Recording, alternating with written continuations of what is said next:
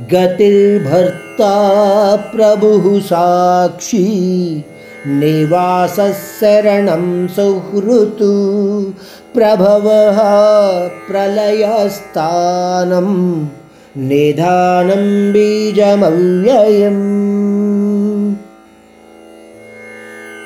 इस श्लोक में बताए गए बारह शब्दों द्वारा परमात्मा ईश्वर तत्व रूप को समझा रहे हैं।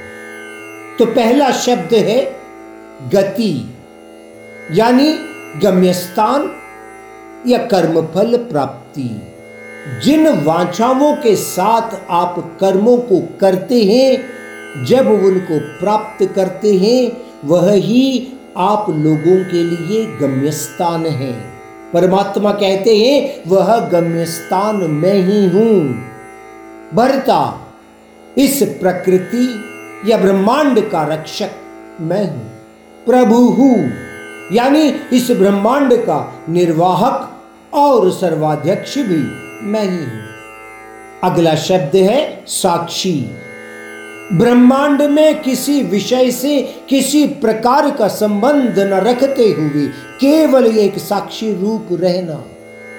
बार बार आप सुने होंगे इन अध्यायों में कि परमात्मा को इस दुनिया से, इस ग्रह मंडल में होने वाले विषयों से कुछ लेना देना नहीं है।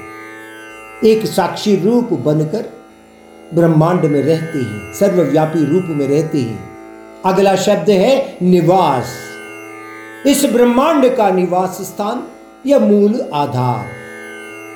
यह ब्रह्मांड उनसे ही प्रकट होने के कारण वह ही मूलाधार है। अगला शब्द है शरणम।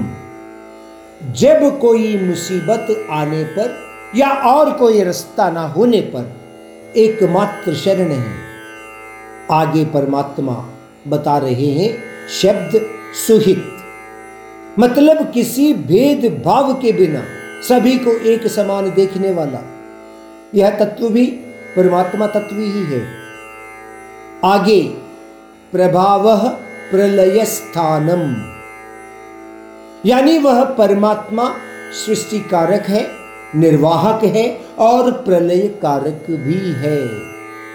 चाहे यह सभी इस ब्रह्मांड के भ्रांतिमय विषय है, परंतु है तो वही सब कुछ, क्योंकि उन्हीं में से प्रकट होते हैं यह सभी। इसीलिए वह ही एक सृष्टि कारक निर्वाहक और प्रलय कारक है। अगला शब्द है निधनम। यानी प्रलय के उपरांत यह ब्रह्मांड उन्हीं में लिप्त होना। इसीलिए इनको हम मूलाधार कहते हैं। आखिरी शब्द है इस श्लोक में, बीजम अव्ययम। यानी नित्य और अविनाशी उस परमात्मा द्वारा ही यह संपूर्ण ब्रह्मांड प्रकट होता है। इन विषयों से आप यह भी जान सकते हैं, इन रूपों में उस परमात्मा को आप अनुभव कर सकते हैं। परंतु निष्कलमश मन सहित अनन्य भक्ति द्वारा ही यह संभव है।